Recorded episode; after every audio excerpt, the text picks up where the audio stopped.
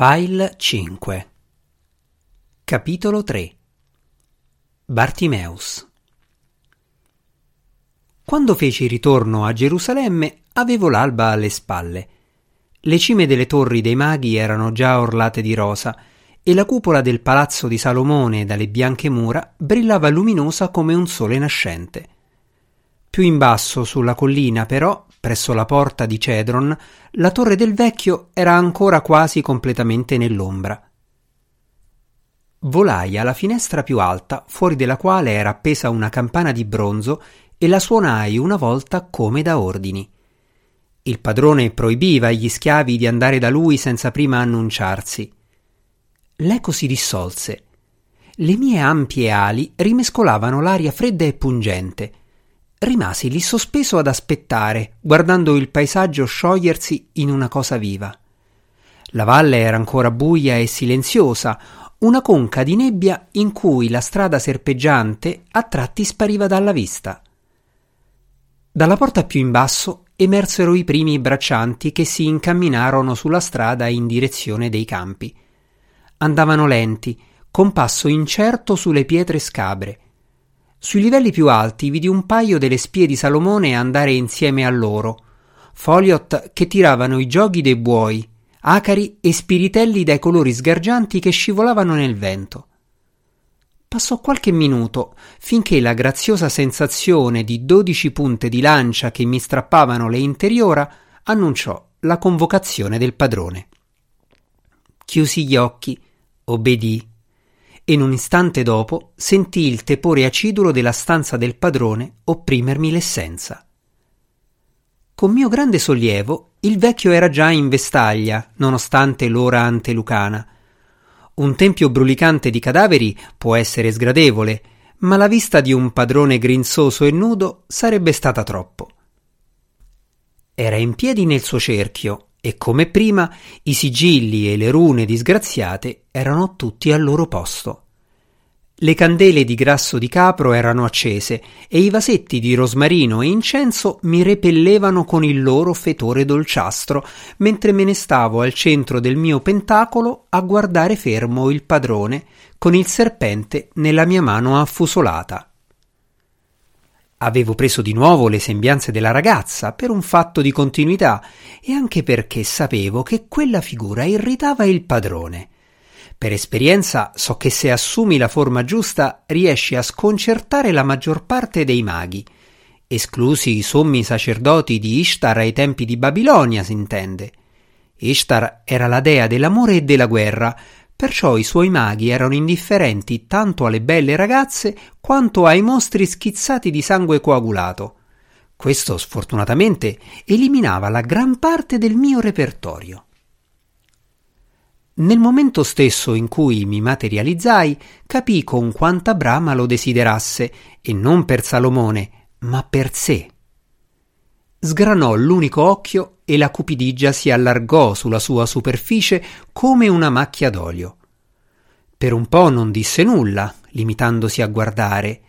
Io mossi piano il serpente in modo che la luce delle candele ricadesse favorevolmente sui suoi contorni, inclinandolo per metterne in mostra gli occhi rubino e i bottoni di smeraldo sugli artigli tesi. Quando parlò aveva la voce roca e grave di desiderio. Sei andato a Eridu? Così come mi è stato ordinato, e ci ho trovato un tempio. Questo era lì dentro. L'occhio brillò. Passamelo. Esitai un momento. Mi congederai come ho chiesto? Ti ho servito con fedeltà e valore. A queste parole la faccia del vecchio si irrigidì in una collera violenta. Come osi metterti a mercanteggiare con me? Dammi quel manufatto, demone, o giuro sul mio nome segreto che ti getterò urlante nella trista vampa prima che l'ora sia finita. Trista vampa. Una espunzione rapida e dolorosa. In epoche posteriori, in seguito agli affinamenti apportati da Zarbustalin lo Yemenita, diventò nota come vampata ardente era la sensazione più estrema riservata agli spiriti che rifiutavano di obbedire agli ordini del padrone e la sola minaccia di impiegarla assicurava sempre e comunque la nostra recalcitrante obbedienza. Mi guardò severo con l'occhio strabuzzato, la mascella sporta in fuori, sottili linee bianche di saliva sulle labbra schiuse. Come vuoi, dissi io. Sta attento a non farlo cadere. Lo lanciai da un cerchio all'altro e il mago allungò la mano per ghermirlo. E che fosse per via dell'unico occhio che gli creava problemi a stabilire le distanze, o per la sua brama tremebonda, le dita annasparono maldestramente sul serpente, che scivolò indietro verso il bordo del cerchio. Con un grido, il vecchio lo riagguantò al volo e se lo abbracciò stretto contro il petto grinzoso. Quel movimento incauto, il suo primo, per poco non fu l'ultimo. Se anche solo una punta di un dito avesse oltrepassato il cerchio, avrebbe perso la protezione e gli sarei stato addosso. Ma, per un pelo, non lo oltrepassarono e la bella ragazza, che per un istante era sembrata appena appena un po' più alta, i cui denti forse erano diventati giustino uno zinzino più lunghi e più affilati di un attimo prima, tornò quieta al centro del suo cerchio con un'espressione delusa in volto. Il vecchio non si accorse di niente. Aveva occhi solo per il suo tesoro.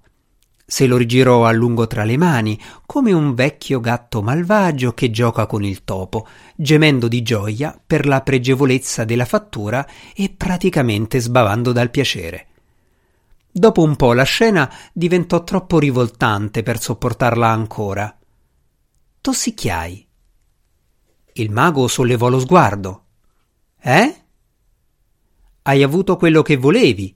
Salomone ti ricompenserà lautamente. Ora lasciami andare.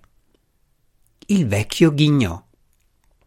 Ah, Bartimeus, ma è così chiaro che sei portato per questo tipo di lavori. Non credo di avere voglia di privarmi di un ladro così abile. Stai lì fermo un momento. Devo esplorare questo interessantissimo congegno. Vedo che ci sono dei piccoli bottoni qui sugli artigli. Chissà che cosa servono. Che importa? Dissi io. Tanto lo darai a Salomone, no? Lascia che sia lui a scoprirlo. Lo sguardo torvo del padrone fu più che eloquente io sorrisi tra me e intanto guardai il cielo fuori dalla finestra, dove si intravedevano le pattuglie dell'alba che volteggiavano a grande altezza, lasciando scie rosa di vapore e zolfo nell'aria. Facevano una certa impressione, ma erano lì proprio per quello, cioè per fare scena. Tanto chi avrebbe osato attaccare Gerusalemme fin tanto che Salomone aveva l'anello? lasciai che il mago ispezionasse il serpente per un po', quindi sempre guardando fuori dalla finestra dissi senza contare che potrebbe pigliarsela male se uno dei suoi maghi gli tenesse nascosto un oggetto di tale potenza. Sul serio, adesso vorrei tanto andare. Mi guardò di traverso. Dunque, tu sai che cos'è questo? No. Eppure sai che ha dei poteri. Persino un folletto lo vedrebbe. Ah, dimenticavo, tu sei soltanto un umano. Non puoi vedere l'aura che irradia sul settimo livello. Comunque sia, chi può dirlo?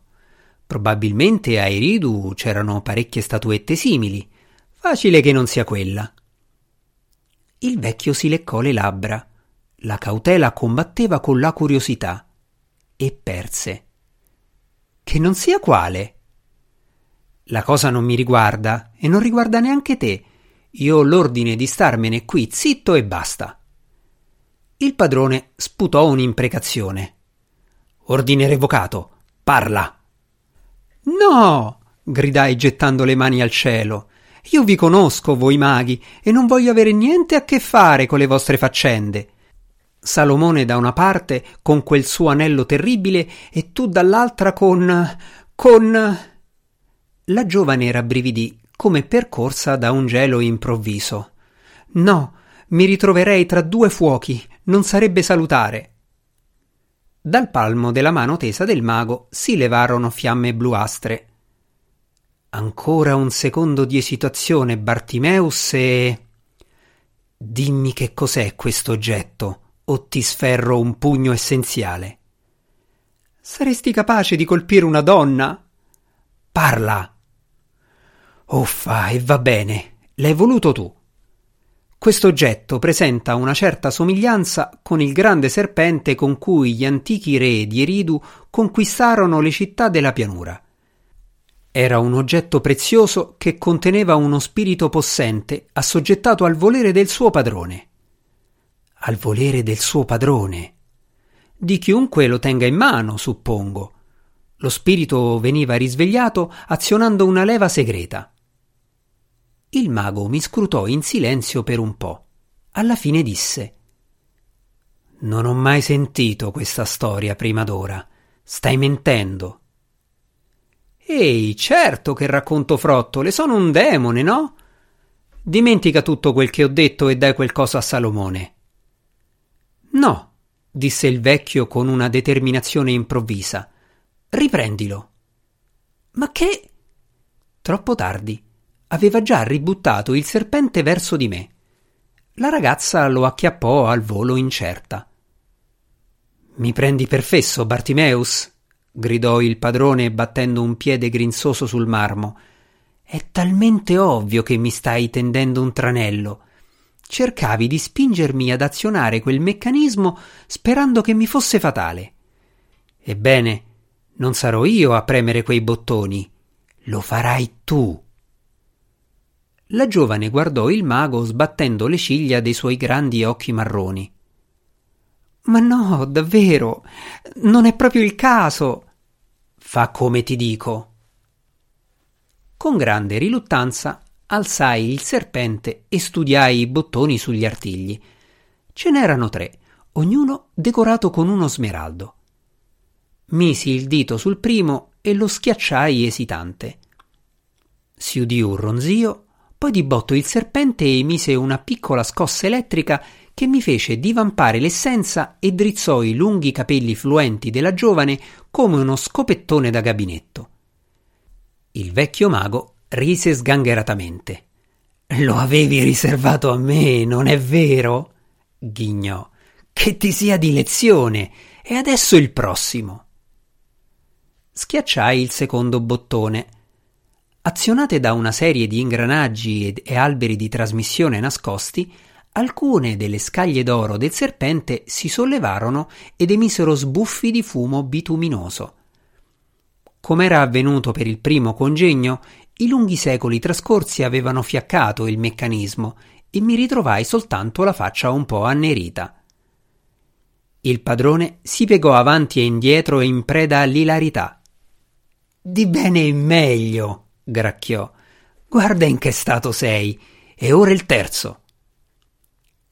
Il terzo smeraldo doveva essere stato progettato per emettere un getto di gas velenoso, ma tutto quel che era rimasto dopo tanti anni era una leggera nuvoletta verdognola dal cattivo odore. D'accordo, sospirai porgendogli indietro il serpente. Ora che ti sei divertito, però, congedami. Oppure mandami via con qualche altro compito o qualsiasi altra cosa hai in mente. Basta che mi lasci in pace. Sono stufo di quest'aggeggio. Al mago però luccicava l'occhio.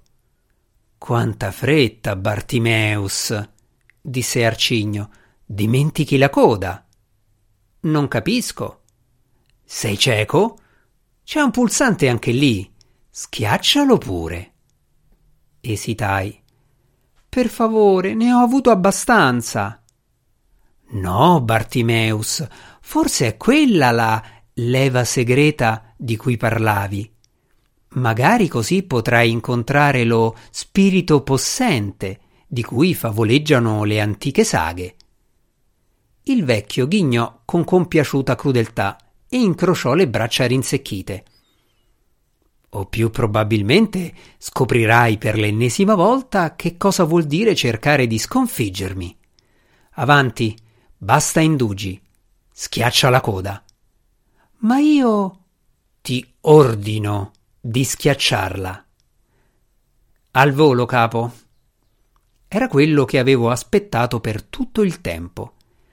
I termini di ogni convocazione includono sempre clausole rigidissime che ti impediscono di arrecare danni direttamente al mago che ti comanda. È la prima regola alla base di tutta la magia, dall'Assiria all'Abissinia. Mandare a ramengo un padrone raggirandolo con parole mielose o astuzie sopraffine è un altro paio di maniche, ovviamente, così come attaccarlo se spezza il cerchio o combina pastrocchi con l'incantesimo. Ma un assalto diretto sarebbe fuori discussione.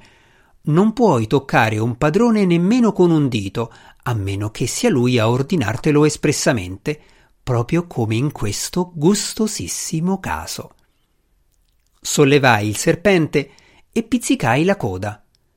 Come immaginavo, Nabash non aveva detto il falso. Per quanto dissimulatori sappiamo talvolta essere nel parlare con gli umani, noi altri spiriti più elevati diciamo quasi sempre la verità quando siamo tra noi.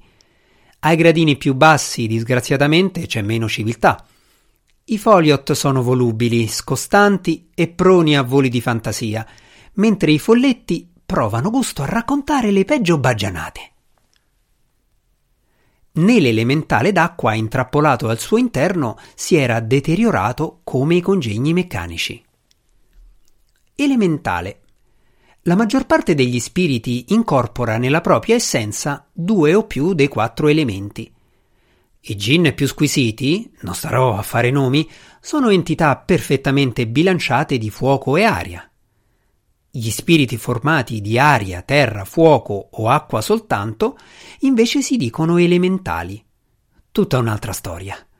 Mancano interamente della finezza o dello charme che rendono una minoranza selezionata di noi così affascinanti, ma li compensano con una potenza grezza e devastante. Dalla bocca del serpente schizzò un getto d'acqua radioso e palpitante che brillò nella gaia luce dell'alba.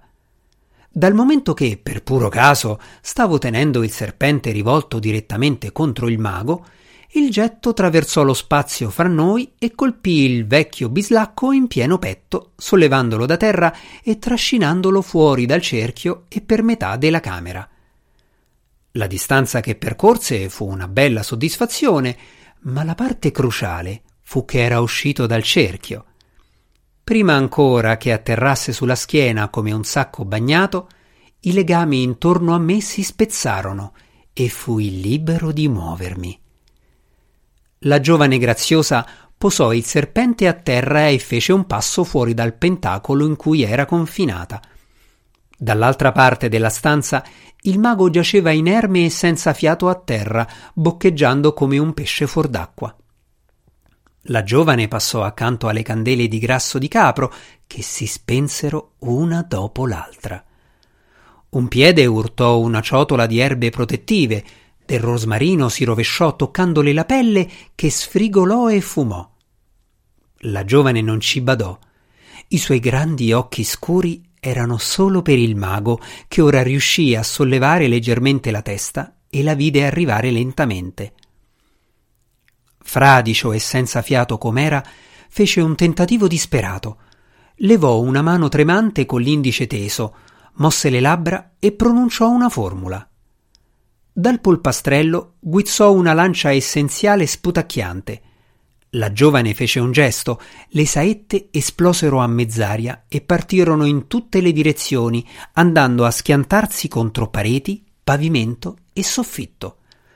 Una schizzò fuori dalla finestra, tracciando un arco nella valle che spaventò i contadini giù in basso.